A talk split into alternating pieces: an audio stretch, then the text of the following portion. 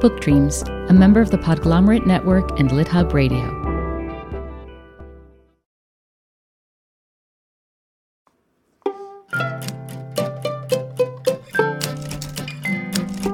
Hello, and welcome to Book Dreams, the podcast for everyone who loves books and misses English class. I'm Julie Sternberg, and I'm a children's book author. And I'm Eve Yohalem. I'm also a children's book author. In each episode of this podcast, we consider a book related topic. And in this episode, we consider how historical fiction can bring to life a real world figure who kept a lifelong secret. This story is unbelievable, and I had never heard a word about it. I know, me neither. That's why I was so excited when we found out about this book. Plus, the story is also about the making of the Morgan Library, which is on Lower Madison Avenue in New York City, and which is one of my favorite places in the world. It is seriously magical if you've never been there. So it took me about three seconds to decide I needed to know more. Same here. The real person we're talking about is Belle Marion Greener, known to the world as Belle DaCosta Greene.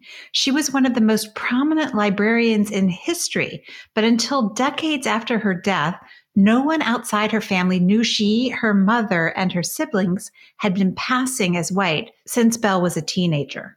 Belle was J.P. Morgan's personal librarian from 1905 until his death in 1913, and then she continued to build and direct the Morgan Library until shortly before her own death in 1950.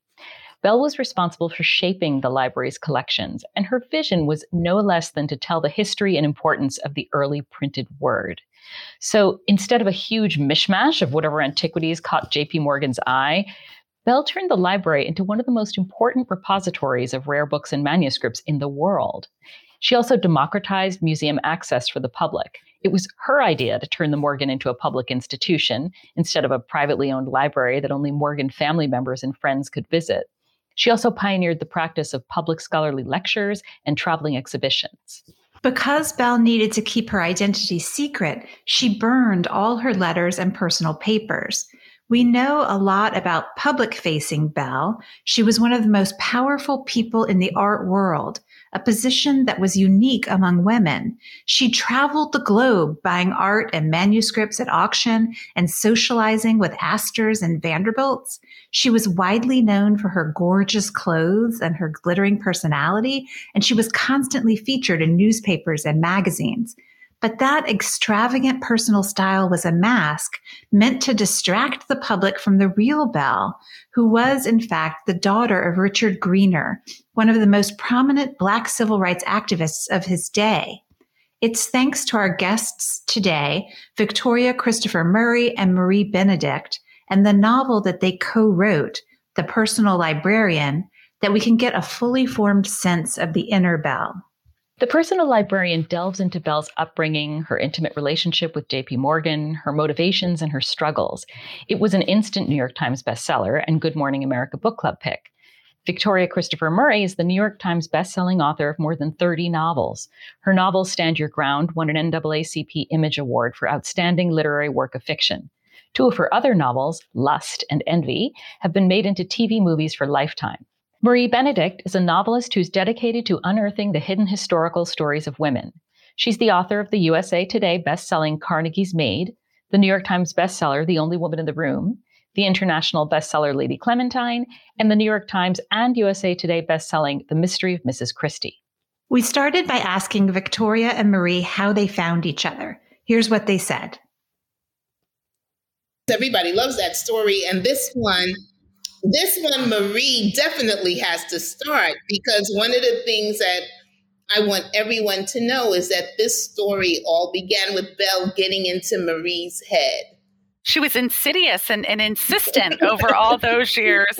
Victoria and I like to think of her as like standing in the corner, tapping her foot, waiting for us to to find her, then find each other, and finally sit down and write her story. I was a New York City lawyer for well over a decade and I would escape during my long, long work days to um, the cultural institutions in New York. And I really loved the, the, Morgan Library in particular. I was so fortunate that on one particular day I was there, a docent happened to mention Belle DaCosta Greene to me. It's not like there were big plaques or statues of her. There are things there now, but at that time there really wasn't much. And she, you know, mentioned this petite, diminutive, but powerful personal librarian to JP Morgan and that she had played a really important role. And I kind of added her to the list of women I was considering writing about. And so she kind of was on that list for years. And, and as time goes on, I kind of dip into the research about the people on the list. And that's what I was doing with Belle. And when I learned that Belle, I mean, her story in and of itself was remarkable. JP Morgan's personal librarian, a woman with all this power at a time when women didn't even have the right to vote. Um, I learned that in fact she was passing, and her father, Richard T. Greener, was well known in his time. He was the first Black graduate of Harvard. He was an activist for equality. He served in a variety of capacities. He was a professor at University of South Carolina. He was the dean of Howard Law School. And her mother had this incredible lineage as well. Her mother had come from this relatively affluent free cultured community of color in Washington, D.C., that um, was well educated. There were engineers and teachers, doctors. So Belle, as when she passed to become J.P. Morgan's librarian, she had to leave behind the teachings of her father, the heritage and family of her mother, and really suppress all of that and hide it so that she could live this other life. Um, and it was at that time that I knew that I needed and wanted to find a partner. I wanted um, a Black woman to write the story with me. I know as a white woman myself, I could not possibly envision what it would be like to be a black woman um, moving through the world and, and it wouldn't be appropriate for me to, to do so and it was at that time that i read victoria's wonderful novel Stand Your Ground, which explores the very difficult and troubling issue of the shooting of young black men um, from the perspective of the boy's mother and the wife of the police officer, which was a very unusual kind of look, kind of what I do, looking at the female perspective in an issue or a time that we often don't focus upon. And so I reached out to Victoria. I'm sorry that was so long winded. no, that's exactly what happened. So when my agent sent me the synopsis of what the book was going to be, the first thing I did was Google Marie Benedict. It seemed a little odd. Um, I loved the stories. I loved what she was doing of uncovering these women who had these legacies, but nobody know, knew about them. They were hidden in the folds of history. That's what I love to say. And then she was writing historical fiction. I was writing contemporary fiction. But then I called my agent because I said, besides those challenges, has Marie seen a picture of me? Uh, because the elephant in the room is I'm a Black author. And so my agent said, Victoria, we know what we're doing. Just read the letter, mm-hmm. just read the synopsis.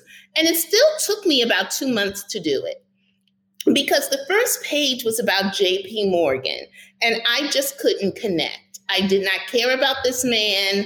I just didn't care about his life or anything. And my agent kept calling and saying, Have you read it? And I said, No, I'm really kind of busy. She's finally, she said, You can't be that busy. It's two pages, read it. And so I did. And when I got to the second page, I was just engrossed. I always say that Marie kind of buried the lead.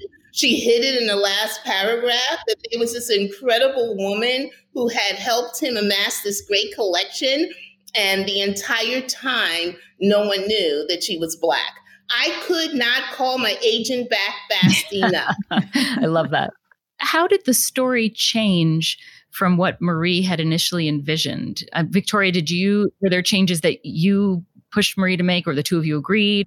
Marie had the foundation of the book. And then one of the things that I am most proud of with this project is that every word of this book belongs to me and Marie.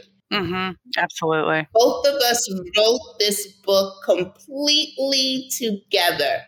So we together had to intuit a lot of how Belle felt about the world that she lived in, how she felt about passing, that the ex- conflict that she experienced between, you know, her father would have wanted her and her siblings and her mother to continue on living as Black people in their society and fighting for equality in whatever way was natural for them. Whereas her mother, could see that that promise of equality that was there in the early years of their marriage and when the children were first born, the equality that was starting in the years after Reconstruction and kind of culminating with the Civil Rights Act of 1875, that promise was eroding mm-hmm. and that she could not rely on that promise for the future and safety of her children.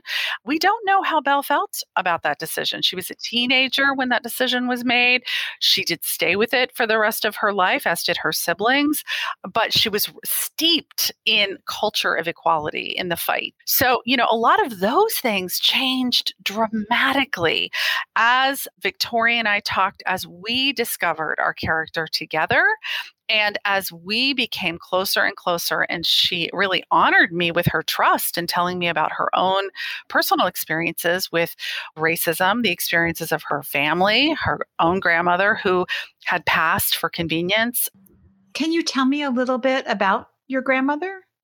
Yes, I just took a picture of my grandmother and sent it to Marie and said, okay, here's the woman who would have done what Belle's family did. And my grandmother, born in North Carolina, my grandmother was very, very, very fair. My grandfather was very, very, very dark.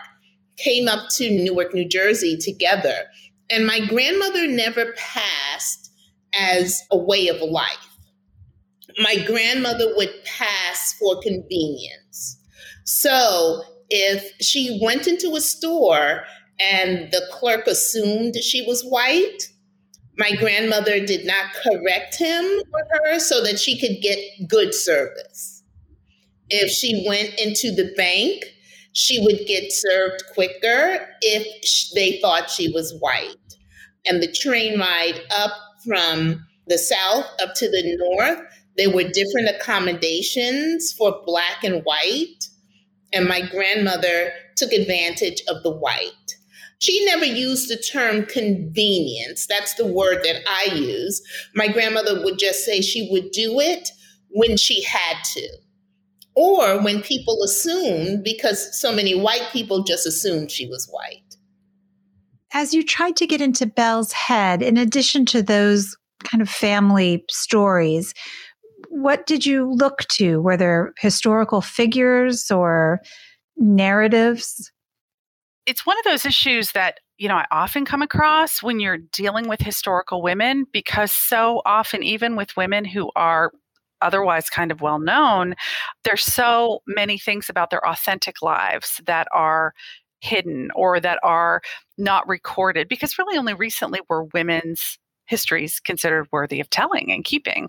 So in Belle's case, she destroyed her letters, and the ones that do remain wouldn't have discussed that because that isn't something she would have revealed to that individual, her romantic partner, Bernard Berenson we relied on a lot on Victoria's family's um, history and a lot of research kind of about the topic. So, for example, Allyson Hobbs wrote a wonderful book called A Chosen Exile, which examines passing from a historical perspective and relies heavily on original source material, narratives, letters to explore this sort of thing both physically, emotionally, personally, that individuals would have dealt with it gave a deep dive into the sort of sacrifices that people would have to make.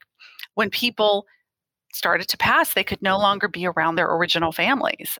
Mm-hmm. In the case of Belle, if they were visiting Genevieve Fleet's family in Washington, D.C., those were people of color. And if you were at their house and somebody who knew you as a white person saw you there, they might make that association and your secret could be revealed. Mm-hmm. One thing we knew from our research was that Belle never married and never had children. And that is something again that was a very tricky issue for women who were passing. Having children, if you had a child that was significantly darker than you, could easily reveal your secret or cause other sorts of problems. And so, you know, those were major sacrifices. Mm-hmm. And then one of the things that I tell Marie all the time is that a Black person who is 40 years old or older has known a person who's passed. Mm-hmm. Mm-hmm. Right. Every Black person knows of someone you have a grandmother or great grandmother, um, the cousin down the street. Everyone knows. So, since we all experienced it up close and personal, there were so many things that I was able to take from things I'd heard other people say, things I heard my grandmother say, and then just put it into the story. I knew, I knew how Belle felt Mm. passing. I knew, I just knew. Mm-hmm. There was a remark of Belle's that really grabbed me when she attends a ball at the Vanderbilt mansion and she looks around at all the women there who are dressed up and she wonders, and I'm quoting your book, where do these peacocks live by day? Or do they strip off their feathers and wander the streets unadorned and unrecognized? And it made me wonder what does your book tell us about the hidden lives of women in general and of women of color in particular? In all of my books i explore the the sacrifices that women make in order to conform to society's expectations of who they are what they do what they should look like what they should think what sort of lives that they should live. In belle's case it was more pronounced than in any other woman i've written about because not only did she have to to be as many of the women i write about the only woman in her field, right? Very often in the book, Belle is the only woman in an auction room or the only woman at the negotiating table. Belle has to deal with this other, much more dangerous and perilous layer of having her real identity as a Black person being revealed. I talk now to Marie almost daily about the things that I experienced, the microaggressions and everything. And I told Marie one day that before any Black person walks out the door, whether they do it consciously or subconsciously, you brace yourself. You put on the full armor because you know that you're going to encounter something. And it's very interesting because that scene that you were talking about with the peacocks, where Belle was at the Vanderbilt ball, Mhm. Belle was wearing a mask because of who she had to be, but she encounters a black woman there. And the black woman even had to wear a mask because the black woman knew exactly who Belle was, Mhm. but she did not respond to her the way she would have responded to a black woman on the street. So, black people at that time and today are always wearing masks in order to just survive. So I want to ask a little bit more about the complexities of Belle's life. So your Belle has many competing responsibilities to her mother and to her siblings, to her father and other black men and women who could benefit from her example if she were able to uh, work openly and to herself.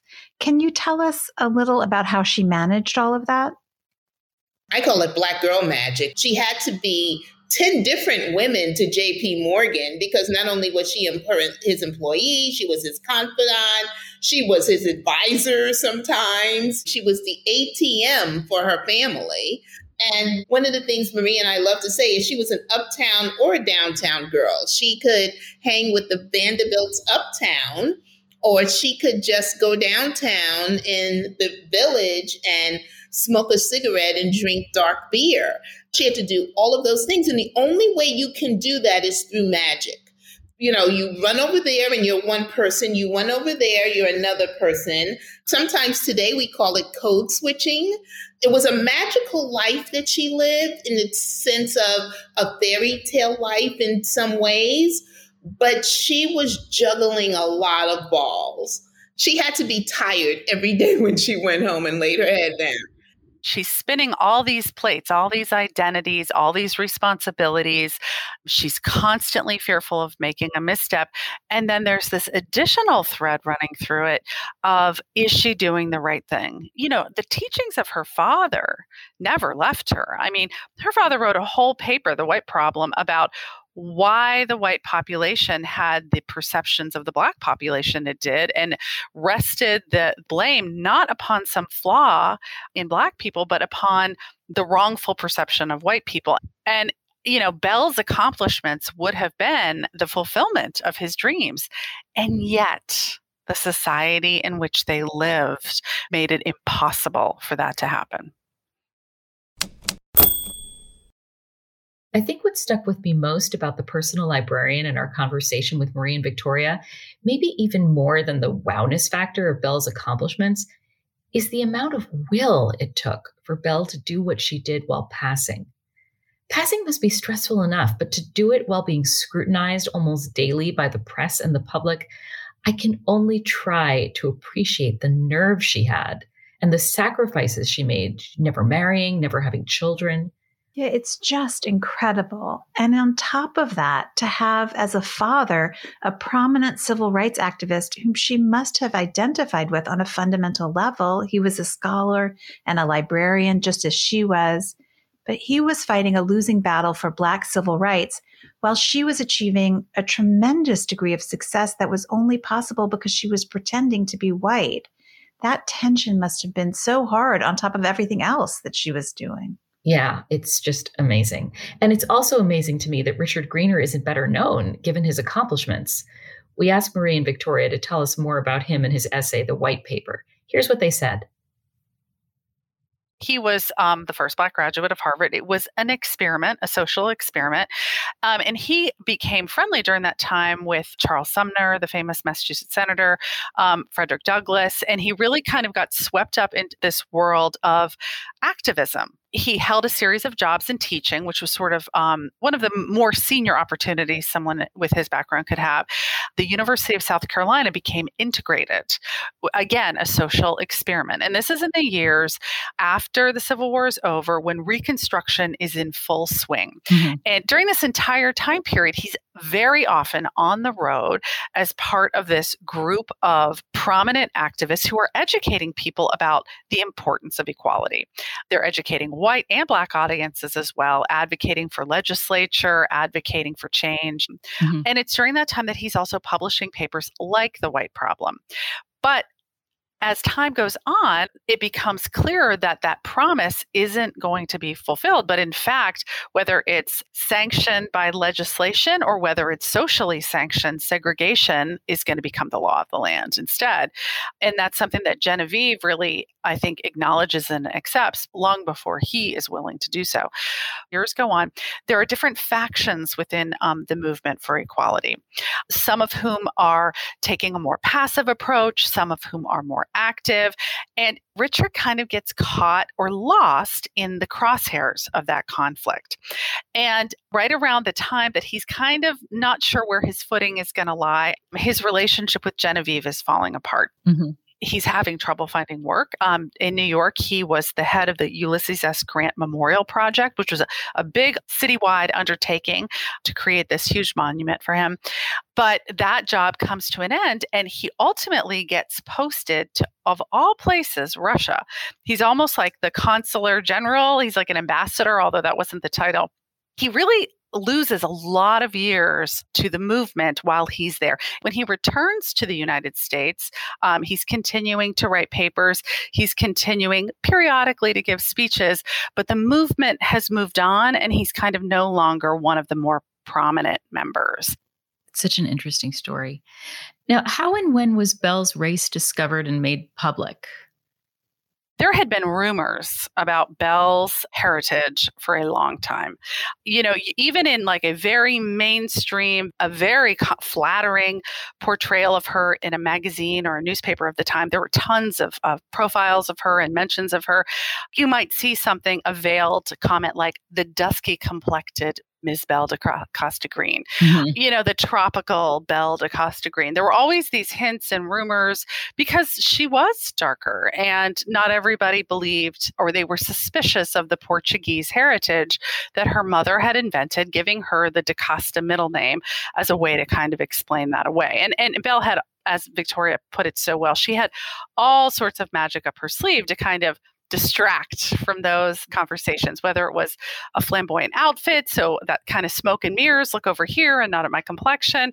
But the thing that Belle would have been most fearful of is a clear connection between her and Richard T. Greener. If her father's actual identity had become known, then of course her race would be known too, because he so openly embraced his race and advocated for it, right? That was the reason why they changed their last name from Greener to Greene. And um, they really had very limited, if any, contact with him after the family kind of divided. But after her death, in I think it was the 1970s. I'd have to go back and look at the years. A connection was made by a scholar. Mm-hmm. And there was a paper written in which that connection was made. I would not say it was a widely disseminated paper. It was probably fairly well known in scholarly circles. And I think most likely the Morgan knew about it. What I can say is that when I first started going to the Morgan in the 1990s, I didn't see a lot of mention of her. Now, again, very much in keeping with the time, there's not a lot of mention of a lot of historical women in mm-hmm. a lot of historical places. And that's kind of one of my missions is to change all that. But certainly over time, I started to see mentions of her plaques about her library or about her office. There's a big bust of her on display, and there's a couple other little mentions. So while I don't know how they felt about it initially when that confirmation was made, I'm guessing that they knew on some level. And then certainly they were aware of it when it first really became confirmed. Heidi Ardizzone wrote a wonderful biography, An Illuminated Life, which Victoria and I both devoured. That was in 2007, I think that came out. And, and that definitively explored that connection. And they would have absolutely been aware of it at that time. You say in your historical note that more than anything, you hope your book will inspire discussion and conversations that will foster understanding, compassion, action, and ultimately change. And we're wondering what the response has been from your readers so far. The response has been amazing because, to be honest, I was um, really excited about doing this project. I knew it was going to do well, but I wasn't sure how it was going to be accepted in the African American community, only because passing is looked down upon so much. Because I think it's misunderstood. I think people think people pass to be white, when in reality, people pass to be equal. Mm. And one of the things that I am just thrilled about um, not only are readers so excited about finding out about her, about Belle, and coming to understand passing and the reasons for it a little more, but people are so excited about the relationship that Marie and I have, and they want to have that kind of relationship with other book clubs, other readers. Mm. And so people are already trying to find a way on how can we reach out and talk about this book together. And that's the one thing that Marie and I wanted as we were writing this book, because all of those things that we want to happen to other people happen to us. That was such a lovely note to end on. You know, Victoria and Marie told us they wrote most of the book together during quarantine, and they talked about what it was like to collaborate during that time and how close it brought them. Julie, it reminded me of us because we started Book Dreams in the fall of 2019, but we launched it in March 2020. And I honestly don't know what I would have done without you. You know, Aww. you were, you and this podcast were my lifeline, and us being so close during that time and getting to talk to so many people, I will forever be grateful for that. I I I I feel exactly the same and I'm getting emotional. Well, okay, enough mushiness. We should also mention that the Morgan Library is doing a huge exhibition about Belle in 2024, which is the Morgan's 100th anniversary of becoming a public institution. And as part of that show, they're digitizing Belle's only remaining letters, which were written to her romantic partner, Bernard Berenson, and were found in a remote Italian villa. Mm. Belle asked Bernard to burn the letters, but thank goodness he didn't. And on that romantic note, I'm going to say that that's it for this episode of the Book Dreams podcast. Thank you so much for listening. Please subscribe if you haven't already. And if you like the podcast and think someone else would too, please rate and review us on Apple Podcasts or your favorite podcast player. As always, you can reach us at contact at bookdreamspodcast.com. We're also on Twitter and Instagram. You can find Victoria on Twitter at VictoriaECM. You can find Marie online at authormariebenedict.com. Many thanks to our producer, Gianfranco Lentini, and to our theme music composer, Maya Polsky. You can find Eve at eveyohalem.com and me at juliesternberg.com and check out the podcast website, www.bookdreamspodcast.com. Until next time, happy book dreaming. Happy book dreaming. Come listen to Book Dreams with Julie and